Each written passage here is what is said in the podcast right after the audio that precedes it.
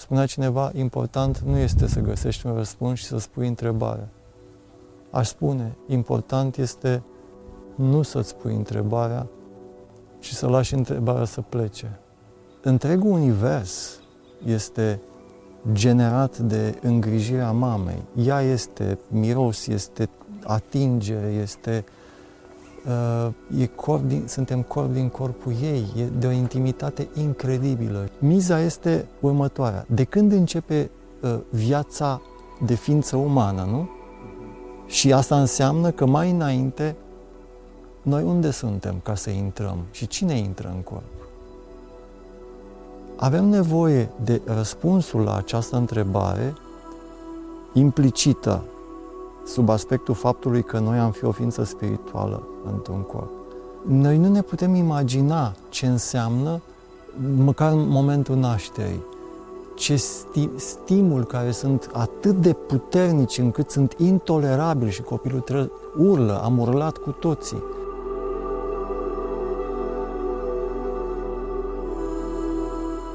Matei, cimitirile sunt pline de oameni de neînlocuit sau care, cel puțin o dată în viață, au crezut că sunt de neînlocuit.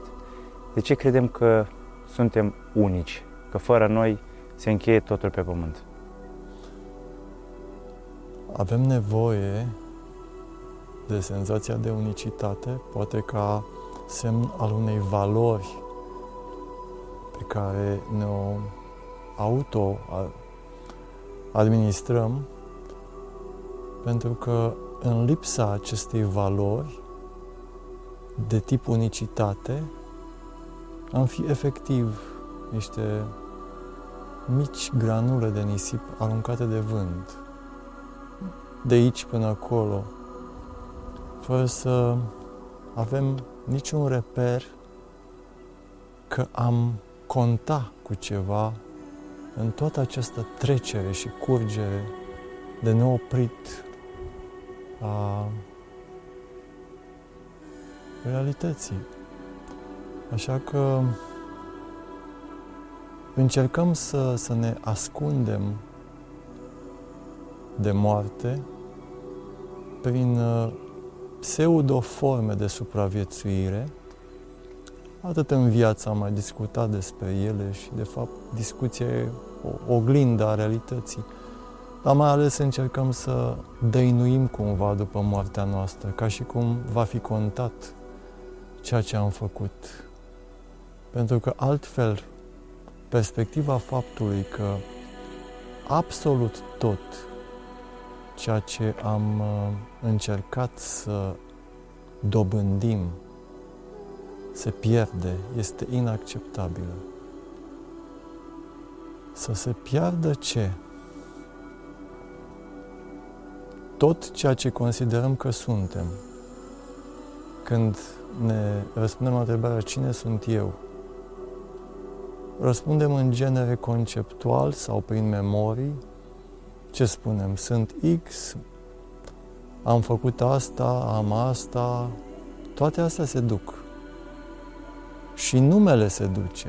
Ce rămâne din noi, efectiv, atunci când pierdem toate aceste caracteristici care sunt susținute de societate și devin, cum să zic, uh, marcări a identității sau, nu știu, elemente de identitate. Moartea ne sperie pentru că pierdem, ne pierdem numele, renumele, ființa, identitatea, tot. Și atunci vă propun și îți propun un exercițiu. Ce ar fi să practicăm așa, să ne jucăm de-a moartea în viață? Ce rămâne când am pierde toate cele pe care le poți prin moarte? Le pierzi prin moarte. Ce rămâne? Ne sperie, pentru că rămânem cu o formă de nimic. Acest nimic care înseamnă o lipsă a egoului.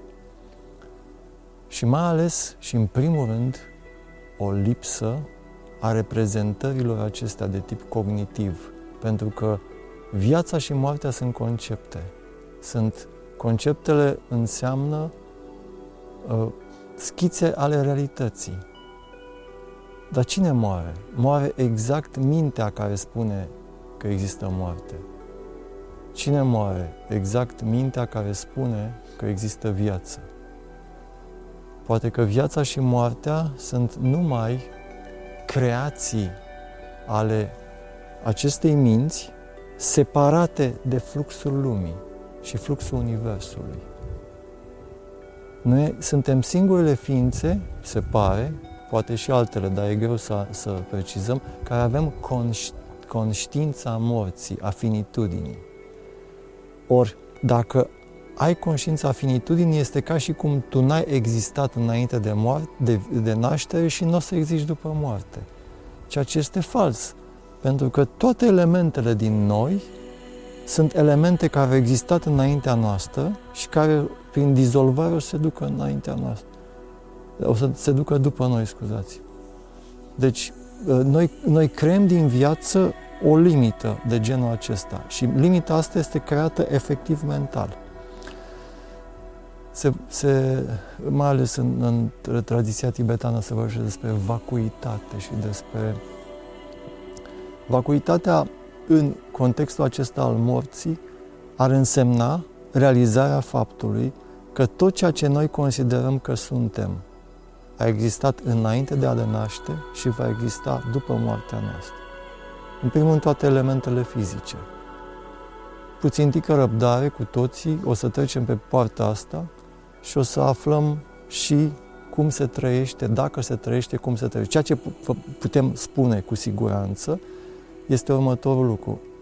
Identitatea noastră de acum, care este atât de dependentă corporal, pentru că suntem, cum să zic, un popor care folosim oglinda la des, și, foarte des și ne uităm în oglindă, vedem că ne-am mai căzut, nu mai știu ce, ne influențează senzația de identitate. Dar amite, atunci când ne, ne-am descorporaliza și ne-am pierde corpul, experiența de a trăi pierderea corpului poate să fie una marcantă. Deci, în niciun caz, noi nu putem ști și anticipa cum se trăiește fără corp. Poate să zicem experiențele din timpul visului în care ai senzația că ești fără corp ar preciza puțin lucrul acesta, dar în rest nu. Ne e frică apoi de, de moarte, pentru că este această mare necunoscută și teribilă necunoscută, iar noi, cu mintea noastră clară, vrem numai lucruri cunoscute. Ne este teamă de firescul finalului, pentru că la grădiniță învățăm că există un început, un mijloc conținut și un sfârșit. Suntem pentru începuturi, ne place la nebunie conținutul vieții, dar moartea și căderea de înainte de moarte le considerăm uh, sau le, le exilăm ca și cum n-ar fi pe măsura începutului și a mijlocului. Ori asta este o, e o, e o, e o chestiune, știi, um, nu, nu poți să vezi pe nimeni spunând moarte bună, fraților. Sau să spui, uite, hai să facem, eu fac o petrecere pentru că urmează să mor. Și degeaba îmi spun oameni, hai lasă că o să fie bine. Ehm, medicul mi-a spus că o să mor și asta este. Și ehm, în definitiv o să ajung după moarte exact cum am fost înainte de naștere. Deci noi cu toții, istoric vorbind, am fost ca morți, adică nenăscuți și nu avem nicio memorie despre acel moment, pentru că, evident, memoria ține de această fizicalitate, să spunem.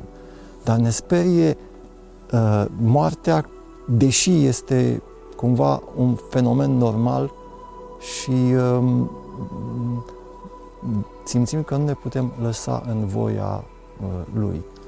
În plus, nu o să mai plătim impozit ceea ce e deosebit. Sub acest aspect al faptului că nu ne mai uh, efectiv suntem ca în nirvana. Știi când nirvana ce înseamnă? De fapt, asta ar fi nirvana. Ori asta facem ultima dată, ne dăm sufletul. ultima respirație. După ultima respirație, deci nu trebuie să-ți mai faci griji, plătitul factorilor, cu impozitul, cu tot ce vrei. Sub acest aspect noi ne aflăm aici într-un loc uh, degajat de impozite și de aceea cimitirul este un loc uh, plin de plusuri.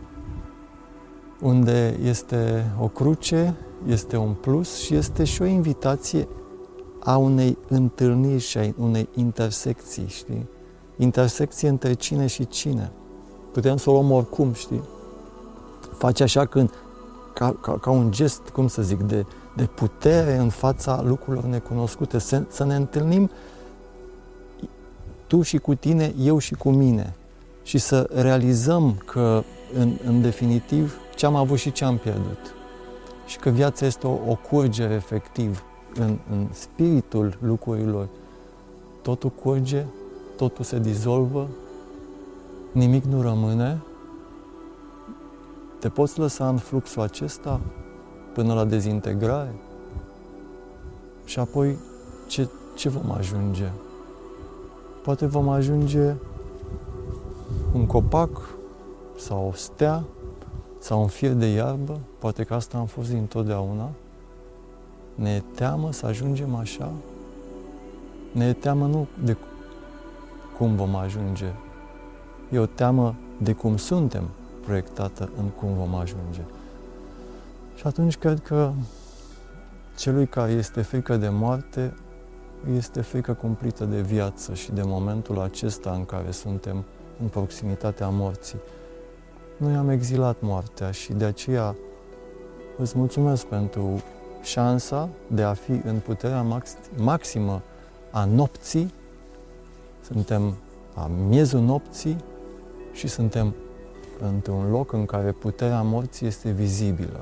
Pentru că moartea este cel mai mare învățător privind limitele noastre și cel mai mare învățător privind felul nebunesc în care ne agităm și ne, ne pierdem cu lucruri nesemnificative viața, considerând că există o miză cosmică la un moment dat și că trebuie să îndeplinim anumite obiective. În ce moment după procreație crezi că se instalează sufletul în corp și când crezi că se desprinde sufletul de corp? În ce moment? După ovulație? Când anume intră, pătrunde sufletul în făt? Uh, având în vedere uh, experiența profundă pe care o am cu acest subiect și directă, răspunsul este simplu. Auzi, dar tu când te-ai mutat într-o casă? Când e la roșu, la gri sau după ce s-a montat și centrala? Și la fel, cât ai rămâne în casa aia? Când uh, au căzut toate balamalele și nu mai posibil ca să fie și uh, uh, imaginea asta ca cum noi ne jucăm acum, că înc- încă o dată, chiar dacă s-a întâmplat deja și noi am intrat în corp, să zicem, într-un anumit moment, nu mai, nu mai știm.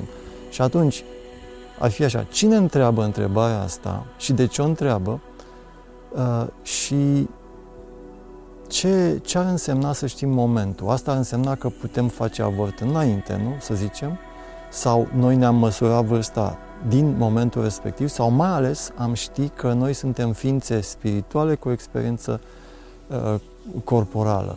Deci cred că miza este următoarea. De când începe uh, viața de ființă umană, nu?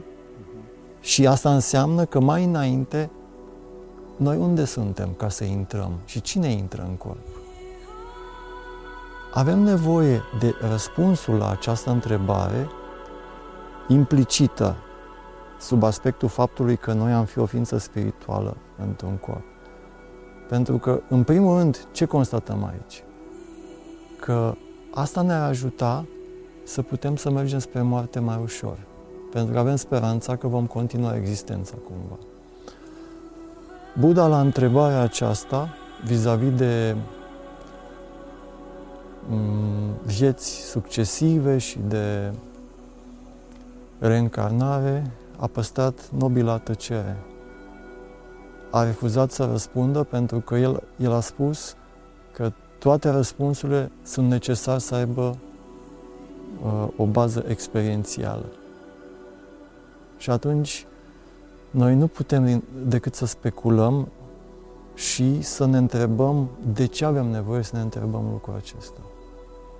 Cimitirul, de asemenea, este plin de mame și tați pe care îi plângem după ce mor. Nu îi prețuim în timpul vieții și încercăm să recuperăm timpul pierdut, aprinzând lumânări, aprinzând candele, unii dintre noi plângând, suferind, văitându-se și așa mai departe. De ce nu prețuim legătura cu strămoșii noștri mai mult în timpul vieții și de ce se studiază prin suferințe după uh, moarte această relație? Uh, ca deschidere spre întrebare aș spune așa, înjurătura sau nu știu, să, să moară nu știu cine, cei mai scumpi, este ca un, vine ca, de fapt nu e o înjurătură, este un îndemn să realizezi că poți să-ți moară cei dragi ca să poți să, să discriminezi mai limpede bucuria că ei, că ei sunt în viață. Noi nu, nu avem conștiința morții pentru că nu avem experiența ei și atunci nu putem să, să realizăm cât de prețioasă este această formă și faptul că părinții noștri sunt încă în viață. Dacă unii dintre noi au șansa, să zicem că are o șansă, în ghilimele, ca să existe experiențe uh, de suferință la limita morții, să simți că pierzi pe cineva, atunci te poate scutura o astfel de experiență și poți să apreciezi mai mult. E o chestiune de discriminare. Noi nu putem discrimina albul decât dacă vedem negru și invers, frumosul decât dacă avem urâtul. Și atunci, câtă vreme cineva trăiește, nu putem să discriminăm moartea pentru că este experiența unei, unui, unui, singur, unei singure polare și atunci moartea cu viața, în definitiv, ar trebui să fie uh, două, doi frați. Și să simțim că noi uh, mergem spre moarte cu fiecare respirație și cu fiecare minut. Și că din momentul în care am început să discutăm în acest frumos cimitir despre moarte, noi ne-am apropiat mai mult de moarte cu niște zeci de minute. Când inspirăm înseamnă viață, când expirăm poate să fie moarte. Și sunt doar două minute, plus minus, care ne despart de acest uh, fenomen. În ceea ce privește persoanele dragi, cu atât mai mult cu cât sunt aproape de noi și sunt cele mai profunde și cele mai mișcătoare și turbulente relații, cu atât mai mult există și această, poate, dimensiune inclusiv agresivă. Uh, știi că se spune despre morți numai de bine. Și de ce se spune lucrul acesta? Pentru că despre vii poți să spui și de rău, nu? Despre când moare un om, nu mai poți să spui de rău. Și problema este că, pentru că nu mai poți să spui de rău, intervine și uh, dificultatea de a te desprinde de acel, uh, acea persoană, pentru că sunt, e, e, e multă durere când cineva pleacă și, în definitiv, omenește uneori ar trebui să-i acuzăm pe morți că au plecat și ne-au lăsat în halul în care ne-au lăsat și noi suferim și ei sunt acolo unde or fi. Deci, ă, în relațiile apropiate, mai ales cu părinții, această dimensiune agresivă este greu de acceptat și de tolerat, mai ales și în viață și în moarte. Deci toate lucrurile acestea, trăirile sunt amplificate și de aici și uh, dificultatea aceasta, cred, de a realiza valența morții și valența vieții. În fine. Relația cu mama este una dintre cele mai profunde relații la nivelul ființei. Ce se întâmplă cu copilul care își pierde mama? Uh, mă rog, o reacție firească nu există, pentru că se zdruncină universul, dar cum ar putea cineva în fața morții mamei să-și tempereze suferința sau să uh, să evadeze din suferință, pentru că uh, uneori suferința se perpetuează ani, ani la rând. Și de ce este atât de profundă legătura cu mama? Mama născătoarea, prima ființă care uh, îți uh, susține viața, e, um, e aproape uh, foarte greu de, de pus în cuvinte care să fie, cum să zic, uh, să teoretizeze ceea ce știm cu toții. Primul, întregul univers este generat de îngrijirea mamei. Ea este miros, este atingere, este uh, e corp din, suntem corp din corpul ei, e de o intimitate incredibilă și um, ea este în, în matematica aceasta, dacă vrei, uh, uh, a devenirii cea care ne scoate din uni, uniunea inițială în care suntem ca bebeluși și apoi ne, ne introduce în numărul 2, de fapt în primul număr, un binom, noi cu ea.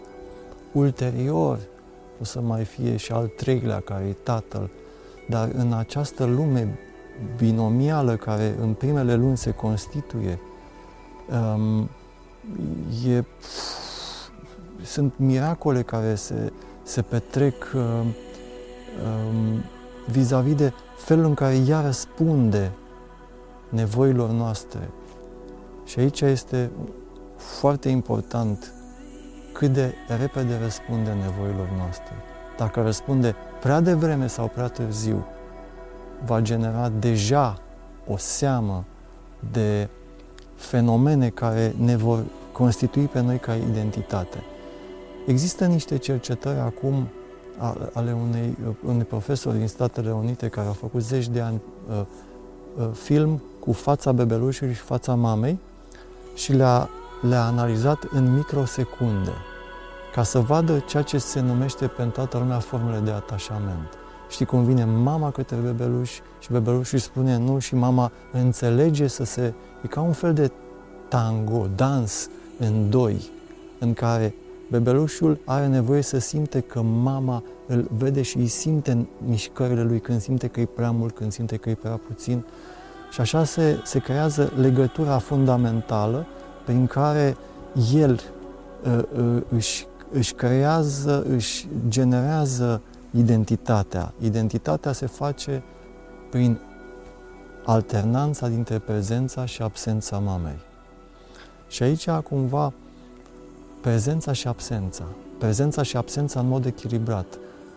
O mamă hiperprotectivă va fi excesiv prezentă și insuficient absentă ca copilul să realizeze ce a avut și ce a pierdut. Noi avem nevoie, vorbeam și de, de realizarea uh, morții părinților în genere înainte, avem nevoie de discriminarea între absență și prezență. Felul în care mama inițial poate să fie egal prezentă și apoi absentă, adică să lase și copilul bebelușul în forme de solitudine. Este excepțional. Asta se face însă instinctual. Nimeni nu vine la o școală de mame și ar fi și absurd uh, să, să existe o școală de mamă, pentru că e o, e o chestiune emoțională, afectivă. Copilașii atunci, apropo de frecvențe cerebrale, sunt în, în niște frecvențe foarte joase. Nu, nu există o comunicare decât emoțională, uh, rudimentară. Toate, toate lucrurile astea, deci este un, un univers incredibil și greu de tradus în limbajul nostru cognitiv acum. Îl recuperăm puțin în îmbrățișările pe care le avem ca adulți, în nevoia de tandrețe și în uh, stările de comuniune cu, uh, cu iubita, cu iubitul. Și acolo resimțim câte ceva din, din uh, puterea acelei, uh, uh, ace, acelui univers. Crezi că avem nevoie pe tot parcursul vieții de siguranța pe care am trăit-o fiind în uterul mamei? Cum ne conduce pe noi uh, în viață ace, acea perioadă, acel segment? Pentru că acolo era siguranța absolută, nu exista niciun pericol. Sub un anumit aspect putem spune că mediul uterin este ca un fel de all-inclusiv pe insulă în care ești hrănit și însă se transmite starea energetică și emoțională a mamei intrauterin. Și sunt cercetări în acest sens. Stanislav Grof a, a vorbit despre etapele acestea, inclusiv perinatale, înainte de naștere, și a, a descoperit patru mari, le-a spus matrice, care se, prin, care, cum se, se trăiesc foarte greu de către bebeluși, mai ales momentele de pierdere a acestui univers securizant și de expulzie, contracțiile, toate acestea sunt cumva primele experiențe uh, de traumatice și nu nașterea, ci dinainte, care vor fi apoi replicate, dacă vrei, în viața, uh, în viața obișnuită. Noi nu ne putem imagina ce înseamnă, măcar în momentul nașterii, ce sti, stimul care sunt atât de puternici încât sunt intolerabili și copilul trebuie, urlă, am urlat cu toții. Ochii, lumina care devine dintr-o dată insuportabilă, prima respirație, toate acestea, uh, cum să zic, uh, noi uh, am, am intrat într-un, ne-am creat for, forme de defensive de, prin care ne, ne echilibrăm în fața stimulilor, dar bebelușul este supus unor sarcini incredibil de, de, de marși și de puternice. Și acum, apropo de asta, în timp ce vorbesc, și vorbim despre mama, mă uit la o lună superbă care se naște acolo, apropo de lună, care este nu, peisajul acesta lunar, nocturn, romantic, feminin, luna, care nu știu câți o privesc și cred că luna în sine e, poate fi corelată tai, și tainei morții și tainei necunoscutului uh, profund. Știi că lumea se, se naște și la un moment dat moare și renaște. Acum fiecare dintre noi uh, își poate vedea o parte din chip. Crezi că traumele se instalează în noi încă din mediul intrauterin? Este, uh, sunt uh, sarcini fizice în momentul respectiv, cu siguranță dure, să ne gândim la, la o mamă uh, care uh, este în sine uh, într-o baie de emoții negative, care se varsă în întregul corp. Și corpul reacționează și nutrienții din corp se duc către uh, uh, fetus, ca să nu zic de fumat, băut și alte povești. Starea mamei cu siguranță că se transmite în, în, în, în starea copilului și există tot felul de posibilități de deficit sau de, de exces. Am vorbit despre mame, ca să egalăm uh, scorul, trebuie să pomenim și despre tați, că cimitirele sunt pline și de tați pe care îi plângem. Uh, de ce este atât de importantă și relația cu, cu tata și de ce ne marchează conflictele pe care le avem cu, cu tata. De ce vrem uh, să-i cântăm în strună tatălui, de ce vrem să avem o relație bună cu el și pe măsură ce vrem să avem o relație bună cu el, o stricăm. Cine greșește, tata sau copilul? Primul răspuns este că din totdeauna uh, a fi uman înseamnă inclusiv conflict. Lumea umană este o lume a conflictului.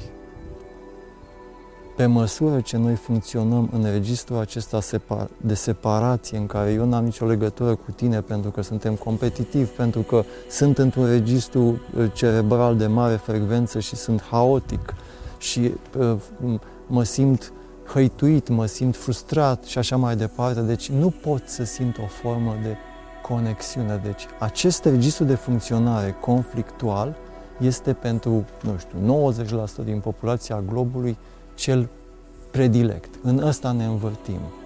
Deci, nu o să scăpăm niciodată de el câtă vreme nu înțelegem cauza. Tații vor fi întotdeauna pacoste pentru copii până când copiii cresc și ajung să, să poată să, să funcționeze într-o stare ceva mai echilibrată și asta este un miracol și tații să rămână în urmă cumva sub aspectul evoluției și al dezvoltării lor, să rămână în zona conflictuală și să fie ei în continuare nemulțumiți, nu-i putem schimba. Ceea ce putem face în această ipostază la care te-ai referit, conflictuală probabil, să putem să vedem că asta înseamnă uneori un tată să rămână pierdut în lumea lui și noi să putem, poate, să reacționăm mai puțin, că tot l-am evocat pe Buddha, Buddha se întoarce în palat, nu?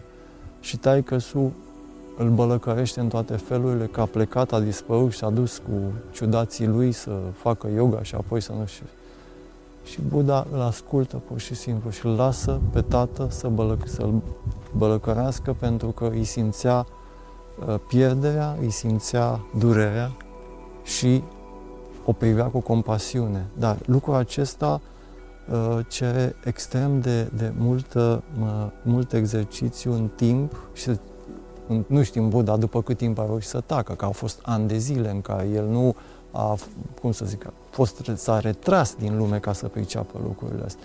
Noi ne putem retrage și atunci e foarte greu să poți, nu numai în conflictul cu tații, pentru că tații ce sunt? Tații sunt uh, elementul terț, cel care generează limita, care generează multipli, uh, multiplicitatea și acum iarăși încep cu cuvinte de-astea tâmpite pe care nu le înțelege nimeni, că vorba aia suntem în cimitir și cimitirul uh, ne dă, poate ne dă o senzație că trebuie să fim prețioși sau să fiu prețios.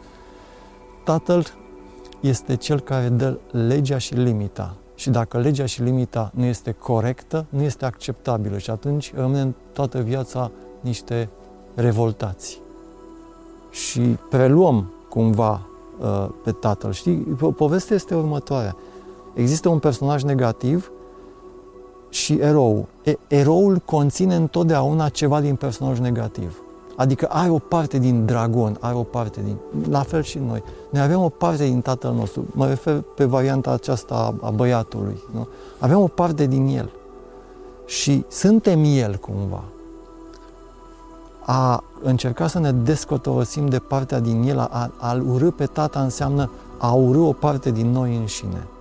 Ori și Isus spune, respectați-vă și iubiți-le părinților ca să vă fie vouă bine. Și asta nu e vorba de părinții externi, ci este vorba de acești părinți interni, care reprezintă până la urmă soarele și luna noastră și ca să-ți fie ție bine înseamnă să poți treptat să primești în tine tot ceea ce înseamnă umbrele și durerile tatălui, furile lui, incapacitățile lui,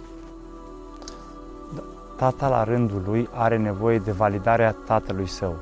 Tatăl său de la bunicul, departe. de la străbunicul și așa mai departe. De Absolut. ce și noi avem nevoie de validarea taților?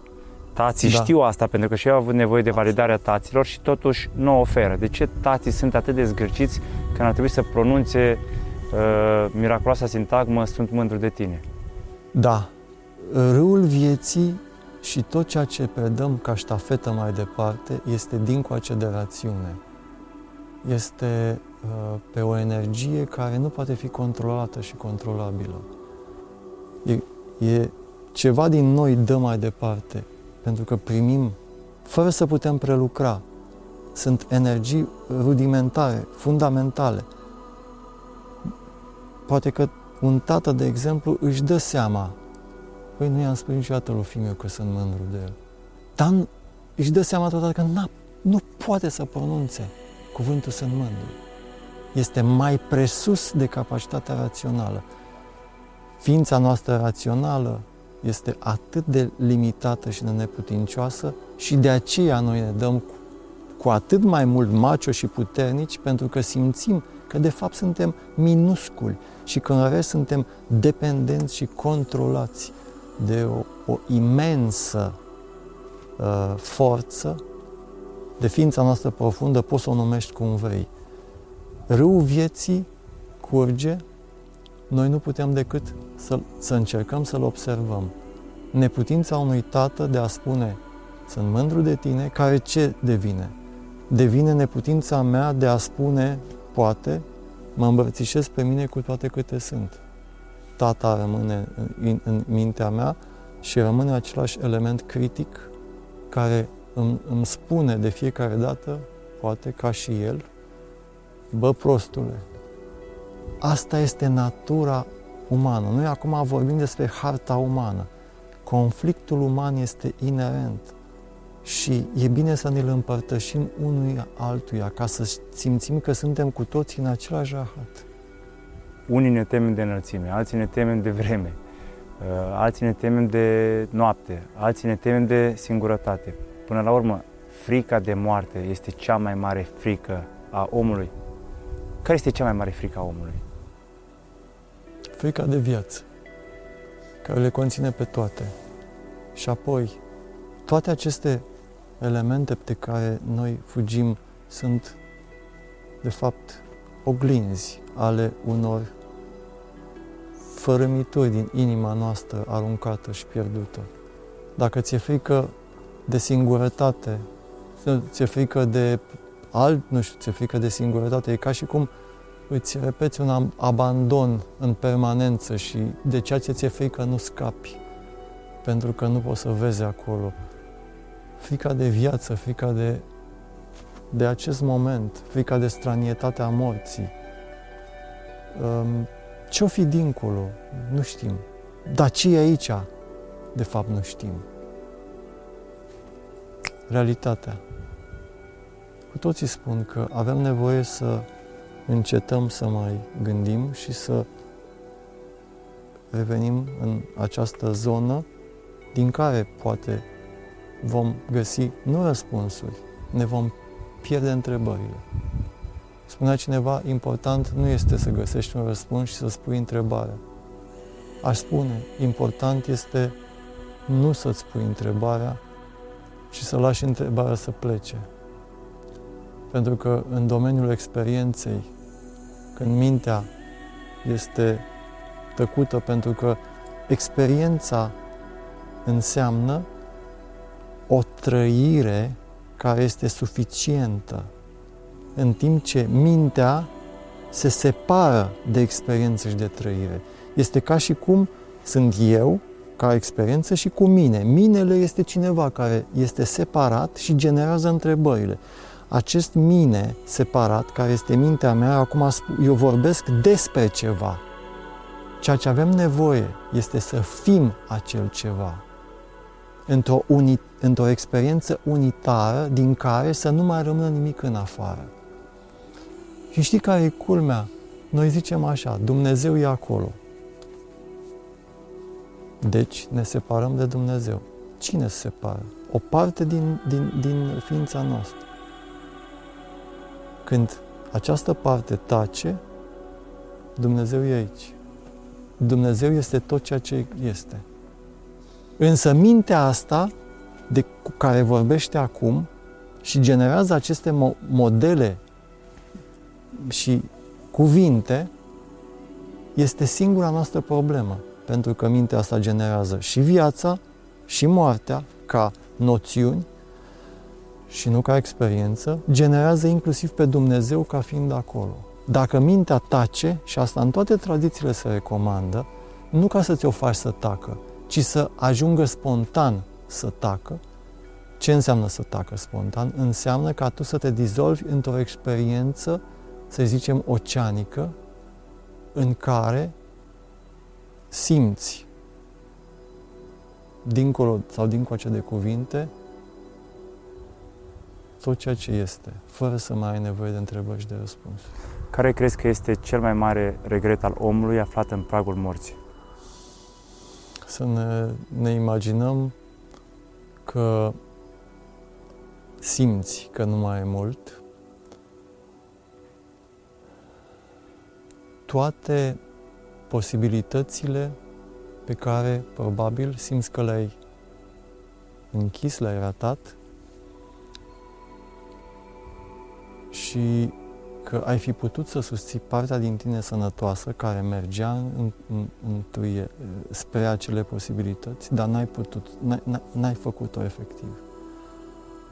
Regretul cel mai mare, deci, este un sentiment de neputință și, de fapt, regretul cel mai mare este legat de o îmbătrânire urâtă și o, o lipsă, o, o moarte, poate, sau o suferință greu de acceptat înainte de timp și așa mai departe. Deci, posibil că mai bine să regrezi ceea ce ai făcut decât ceea ce n-ai, n-ai putut să faci. Deci este ca o invitație la experiență, întrebarea ta. Uh, timpul este limitat și posibilitățile de a experimenta sunt limitate. Experiența este viața în sine. A te lăsa purtat de multiplicitatea de posibilități și a le da curs înseamnă a avea criterii de discriminare și asta înseamnă o creștere a propriei tale ființe. Deci, uh, cred că putem regreta mai puțin, nu știm cât de puțin, pentru că taina este să te bucuri de viață ca să poți să accepti moartea. Cu cât trăiești cu conștiința morții și a cimitirului mai mult, cu atât ai bucuria fiecărei zile ca și cum te renaști și pleci din maternitate și ai șansa încă uh, unor experiențe.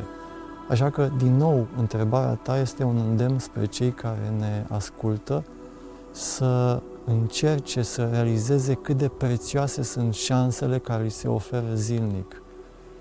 Și șansele sunt inclusiv de a conștientiza sau de a realiza că nu era all inclusiv să te trezești dimineața, puteai să mori în timpul somnului. Nu este all inclusiv să n-ai un accident în timpul zilei și să te bucuri de lucrul acesta.